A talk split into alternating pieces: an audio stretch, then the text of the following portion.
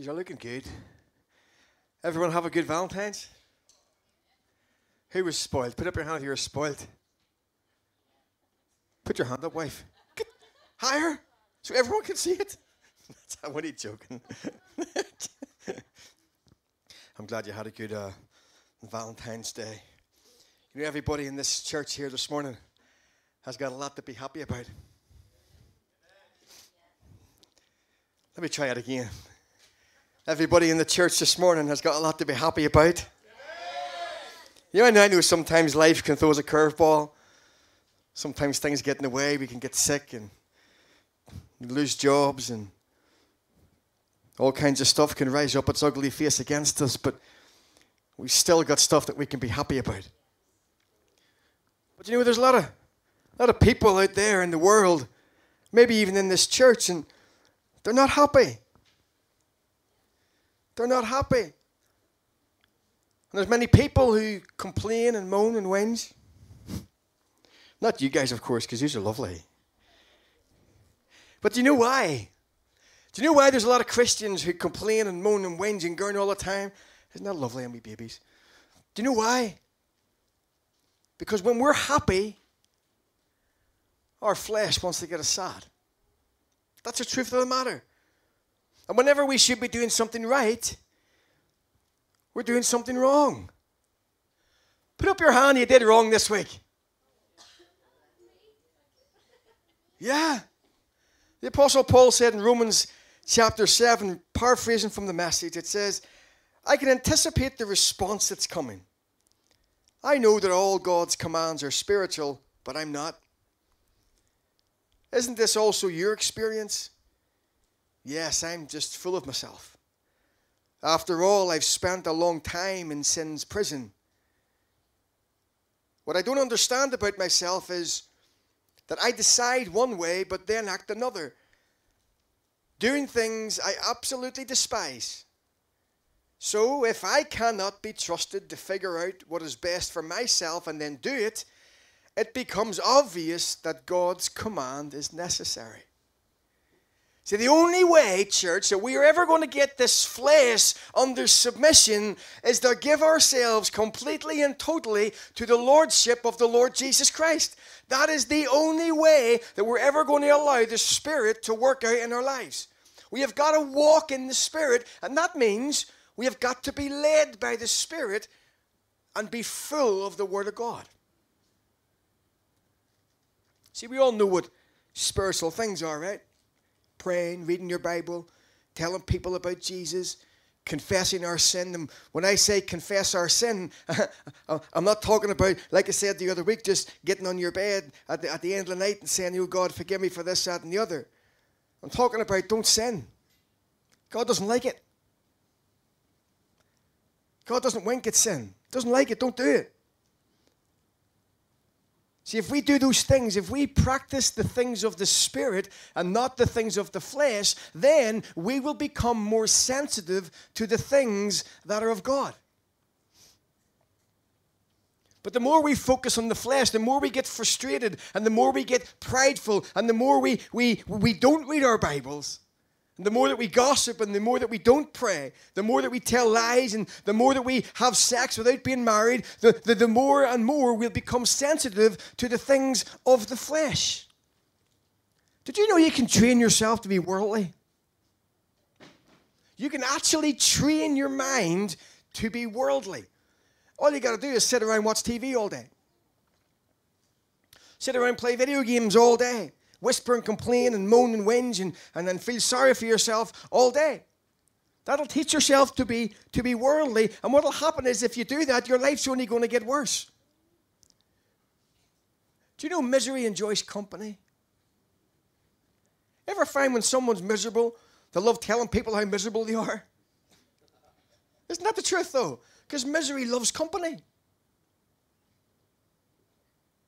I read a wee post on Facebook saying if, if you want to get away from, from, from negative people, be the most positive person in the world so negative people won't want to be around you.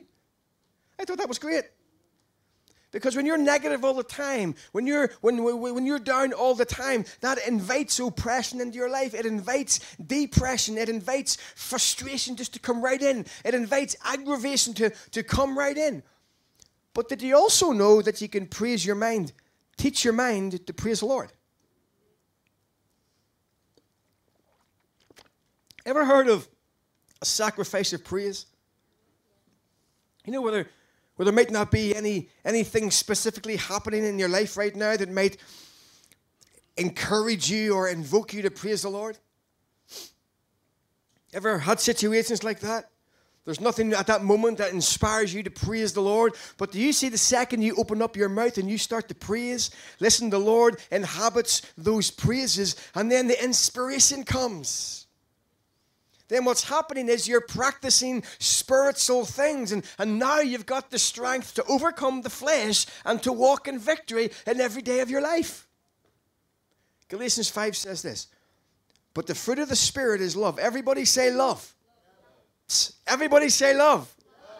But the fruit of the Spirit is love, joy, peace, long suffering, gentleness, goodness, faith, meekness, temperance. Against such there's no law.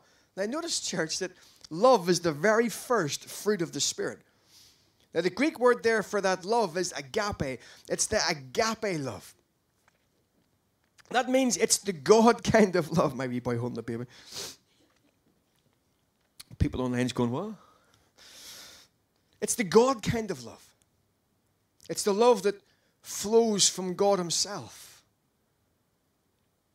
And thank God, church, whenever we receive the Lord Jesus and we open up our hearts and we ask Him to come in, He puts the love of God into the inside of us.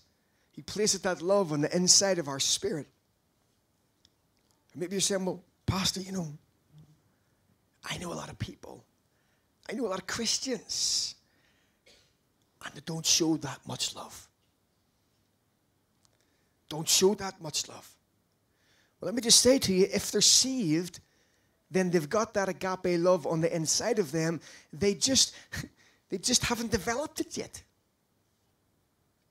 You see, it's a spiritual fruit. And the good thing about fruit is it grows. When you receive the new birth, Romans 5 5 says, Now hope does not disappoint because the love of God has been poured into our hearts by the Holy Spirit who was given to us. So when we receive the Lord Jesus Christ as our personal Savior, the Holy Spirit takes the love of God and He places it on the inside of our spirit. That agape love gets placed on the inside of our spirit. But how many of you, through your Christian walk, have realized that the love of God doesn't go into you fully grown? You don't just get saved and wake up next morning and go, Yeah, I love everybody. It's a fruit. It's a fruit. So, how do we produce fruit in our lives? Well, Jesus says in John 15, But if you make yourselves at home with me and my words are at home in you, you can be sure that whatever you ask will be listened to and acted upon. This is how my Father shows who He is when you produce grapes, when you mature as my disciples, which means it's the Word. It's all about the Word. It's the Word that gets you to produce much fruit. So we need to get serious about God's Word. We need to become serious Bible readers.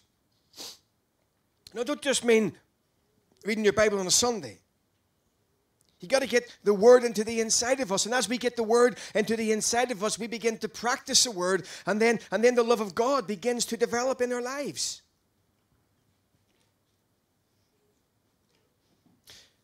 And maybe you're saying, well, Pastor, you know, I really get what you're saying. I do get what you're saying, but I got this thing with anger. I've got this thing with anger in my life. I've got this thing with frustration, Pastor. You don't understand. I've got this thing. I've got this thing with unforgiveness. I've got this, this thing with lust I just can't keep my eyes and my hands off the ladies, or I can't keep my eyes and my, my hands off the guys. Uh, Pastor, you don't understand. I've just got this thing with addiction. Yes, you might struggle with these things. You might struggle with, with, with one or maybe all of these things. But I know that I know that I know that there's nobody in this church building this morning that wants to be controlled by those things. You can, everybody say can. You can win these battles if you begin to feed your love and starve your flesh. And as you practice that love that's deep down on the inside of you, that love is going to redevelop you. It is. It'll redevelop you. It's going to change your personality. I've heard people say, Oh, I am who I am, I can't change. Nonsense. This will change your personality. This will change your attitude toward people. It's going to help you forgive. Anybody got to forgive some people? Listen, God's word will help you forgive people. God's word will help you reach people. It's going to help you overlook people's faults. It's going to help you overlook people's failures. It's going to help you overlook people's mistakes. It helps you be kind to each other. Listen to 1 John 3 14. It says, The way we know we've been transformed from death to life. In other words, the way that we can know we're saved is that we love our brothers and sisters. Anyone who doesn't love, listen to this, is as good as dead. That's mind blowing.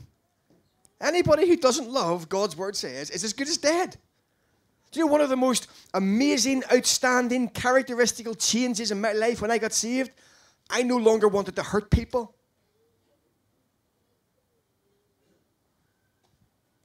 I no longer wanted to hurt people. I began to, to love people. And instead of reacting in the flesh, I can now tolerate people who annoy me. I can tolerate people who come against me, who hurt me. And I know that I've passed from death to life. I know that I'm saved because before I would have acted very differently to a lot of different people. But now I'm just full of the love of God. Say amen. amen. You know the most amazing thing about love? It's the only commandment that the Lord Jesus gave to the church. It's the only one. He says in John 13, Let me give you a new command love each other in the same way I loved you, you love each other. This is how everyone will recognize that you are my disciples when they see the love you have for each other. And then James 2 8 says, You do well when you keep the royal rule. Well, well, James, what, what's the royal rule, James? To love everybody else as yourself. And I wonder how many of us are actually practicing that, loving everybody else as yourself. That means that it will always work. Always. Everybody say always. It'll always work. If you look at if you look at love as a law and not as a feeling, then love will always work for you. Because I don't know about you, but I don't always feel like loving all the people all the time. In fact, sometimes I feel like stringing them up. I do. So what I do then is I got to take it by faith because the Bible says I got to love them. So I can't string them up. I can't do those kinds of things. I got to do what the Word of God says. So I take it by faith and I go to God and I say, God, really? I really don't feel like loving this person today or ever again because they've hurt me or they've wronged me or they've said something to me. But you know what, God? I'm going to do it anyway because your love is deep down on the inside of me. So I'm going to do it anyway. You see, when God tells us to love, it's not a suggestion. It's not a, here, guys, try this. It's a command, it's a law, it's a rule. Romans 13 8, again, paraphrasing from the message, it says, Don't run up debts except for the huge debt of love you owe each other. When you love others, you complete what the law has been after all along. See, church, listen, you owe it to people to love them. You owe it. You owe it to people to forgive them. And I just don't mean the easy to love ones. You know, like your wife, or your husband, or your boyfriend, or girlfriend, or your family. It's easy to love those guys most of the time. But Jesus says this He says, I'm telling you, love your enemies. Let them bring out the best in you, not the worst. When someone gives you a hard time, respond with the energies of prayer for them for then you are working out of your true selves, your God created selves. This is what God does. He gives his best. God didn't say, go and pray for your enemy. In fact, go and pray that I will put boils in the face of your enemies. That's not what God says. He says you got to love them. Because when you mess, put up your hand if you ever messed up. When you mess up and you get things wrong, you go to God and you say, God, forgive me. I'm sorry for what I did. And what's God's forgiveness? It's His love. See, God doesn't owe us anything, but He chose to love us. And maybe you're saying, well, Pastor, listen, if somebody hits me, well, if somebody hits me, I ain't going to knock them out because I demand justice. You want justice, really? You want justice. Put up your hand if you've done something wrong this week. And what I want you to do, if you want justice, I want you to go to God and say, Father, I'm sorry, I've sinned against you, I've done this wrong thing, I've said this and done that, and da da, I've done all these wrong things. Now, God, I want justice. I want you to punish me right now, God. Come on. Bring the punishment, God. I don't know about you. When I do something wrong, I don't want God's punishment. I want His forgiveness. So when somebody does something wrong to us, do you think it's acceptable to God for us to want vengeance or, or to want justice? Of course we shouldn't want justice. We've got to just forgive somebody when they wrong us because that's what the Word of God says. The Bible says it. And that's the end of it, as far as I'm concerned. So we really shouldn't want justice when people mess up. We should just forgive them, love them, and move on. Here's something else. Listen to this Galatians 5. It says, I suspect I would never, I suspect you would never intend this. But this is what happens. When you attempt to live by your own religious plans and projects, you are cut off from Christ. You fall out of grace. Meanwhile, we expectantly wait for a satisfying relationship with the Spirit for in Christ, neither our most conscientious religion nor disregard of religion amounts to anything.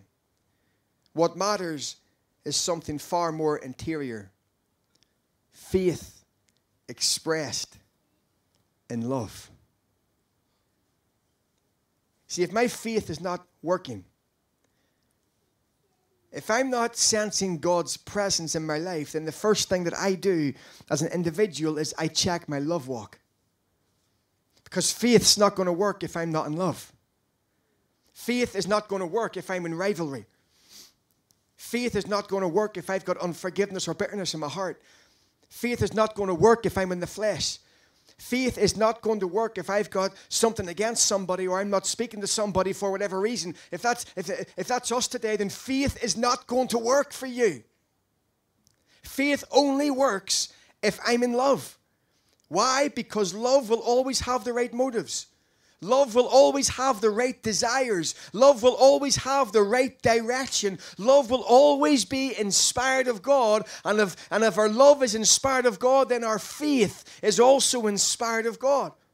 So, what this is saying is if you love, then your faith will work, your prayer will work, and you'll be an overcomer in this life. Say amen, church. But, Pastor, that's all that's all well and good, but how am I going to make love work for me since love is a fruit of the Spirit?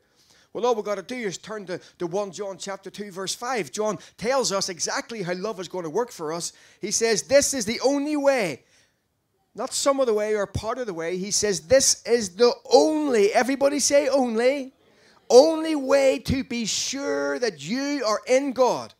Anyone who claims to be intimate with God ought to live the same kind of life that Jesus lived.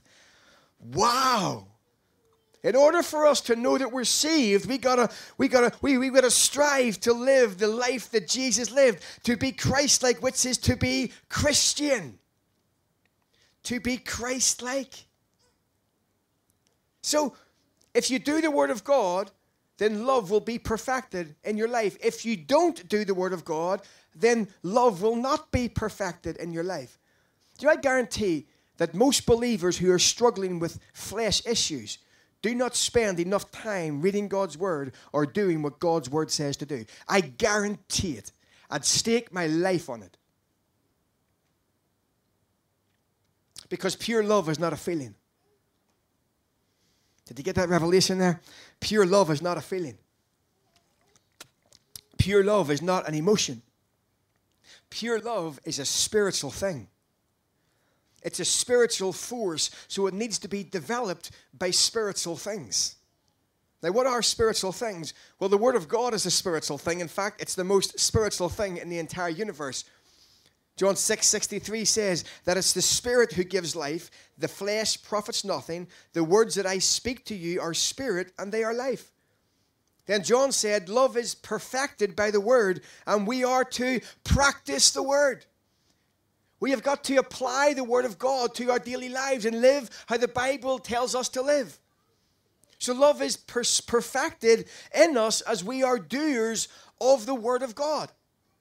Do you know there's a vast difference between the love of God and the natural love that we feel toward our wives and husbands and boyfriend, girlfriend, family? There's a huge, huge difference. See, natural love is based on what the other person will do for you. This is the truth. You don't love somebody for nothing. There could be a thousand reasons why you love somebody. I love him because he's got a great personality. I love her because she's hot. Like that'll last long. I love him because he's good to me. He's a good provider or he's a good dad. I love her because she waits on me hand and foot. Not my house. Natural love is based on what the other person will do for you. You don't love somebody for nothing. Like I said, there could be a thousand reasons why we love somebody. Say amen to that, church. Natural love is based on what the other person will do. We love people because of something. Nobody can say that they love somebody without any reason whatsoever. Well, Pastor, I, I love my children. I love these little babies just because. No, you love them because they're your children. You love them for something. You love them because they're your kids. Natural love can be so can be so fickle. You know, we can wake up one morning. Hey man, you know what I'm talking about. We can wake up one morning, look at our wives before they put their face on, and say, You are the most beautiful creature that I have ever seen in my entire life. You are awesome. You are the reason why I get up in the morning. You are the reason why I breathe in and out. You complete me. And then come the afternoon, you're like, Will you just get out of my face? You are doing my loafing. Give me five minutes peace. I'm just saying, but this morning you said to complete you. Love can be so fickle. See, natural love is ruled by emotions and feelings and, and circumstances, and it's based on the other individual. You come to church some Sunday, oh, Pastor, I love you so much. The worship was so good. The word was so for my life. I'm transformed. Come the following Sunday, didn't much like the worship today. Bass was too loud, music was too, too much, smoke seeing lights were from them, yada, yada, yada, yada. Pastor, your message didn't speak to me at all. Guys, that's not the agape love. It's just not. It's not. The God kind of love is built upon something that never changes. It never changes. Psalm 119, verse 89 says, What you say goes, God, and it stays as permanent as the heavens. Other translations say, Your word, O God, is settled in heaven. You see, the word of God tells me to love you today and to love you tomorrow. So we develop the God kind of love by doing what God's word tells us to do. And if you mess up, guess what? You do what the word tells you to do, and you go to God and you repent and you move on. That means I love people not because of what they can do for me, but I love people because God's word tells me to love them. You see, love is a verb, it's an action word. Do you see when I say church, I love you? And you know what? I love all of you. When I say I love you, it doesn't mean that I've got this emotional connection to you like I have with my wife. It doesn't mean that. When I say I love you, it means that I am here for you and I will do anything that I absolutely can to help you in your time of need. It means I will encourage you, I will edify you, I will correct you, I will guide you. It means I will support you, I will be a rock for you. It means I will help you be the best version of yourself while you're here on earth, and I will try my best to prepare you for the life to come. That's what I mean when I say I love you. Even if I don't want to. Even if I don't feel like it, I still love you. And as I choose to walk in love, my faith works, my prayer works, and I walk in the blessings of Almighty God. Listen, guys, don't give the enemy an inch to move in and steal something from your life. You are worth so much more than that. Do you know you're an overcomer? Turn to your neighbor and say, You're an overcomer. You see, the Bible says that you can do all things through Christ who strengthens you.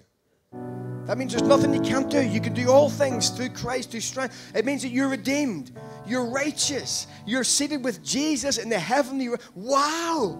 It means you're heirs of God. You're, you're God's children. You're His children. I hear so many Christians say, oh, I, I just don't talk to my sister. I don't talk to my brother. I don't talk to that person. That person wronged me 20 years ago, and I don't want anything to do with that person. And this person done this, and that person done the other, and I'm not speaking to this and that and the other. They're just wasting oxygen by breathing in and out. I want nothing to do with them. And there's people and they slag each other off and they run people down, they talk negatively about people behind their backs. Listen, guys, if that's you, that's not okay. Listen, it's not okay to do that. That upsets God, it grieves the Holy Ghost. Do you know what it is? It's sin.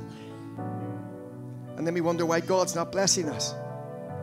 We wonder why we struggle to read the Bible. We wonder how we struggle to apply God's word to our lives. We have got to get this in our hearts. We've got to fix our love walk. We got to get into the Word of God because that is where we're going to find the answers to life's difficult questions in the Word of God. In fact, I'm going to pray for some folks this morning who are struggling with unforgiveness, who are struggling with reading the Word, who are struggling with praying, who are struggling with applying God's word to their lives.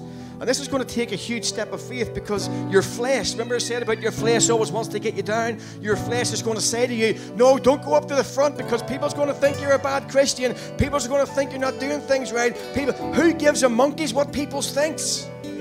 It's about you and Jesus. I don't give a monkeys what people thinks. If my walk's not right, I'll get it fixed. I don't care what you think of me So don't worry about the person sitting beside you because they can't live your walk for you. They can't live your Christian life for you. They can't stand in front of in front of the King of Kings and the Lord of Lords one day. They won't stand with you. It's just you and your own. I'm expecting a huge prayer line this morning. Because if we ever want to see revival in this place, we got to get to a place where God can move. We've got to take away the flesh. We've got to take away pride. We've got to disregard all that fleshy stuff and start seeing things in the spirit and start focusing in on the spirit and never mind what the flesh says.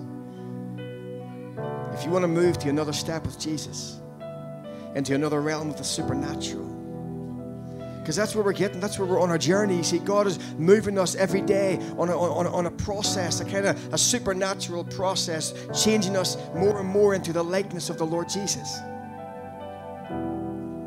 So we got to move, we got to operate, we got to take some steps to get to that place where God can change and transform our lives and the lives of those who are around us.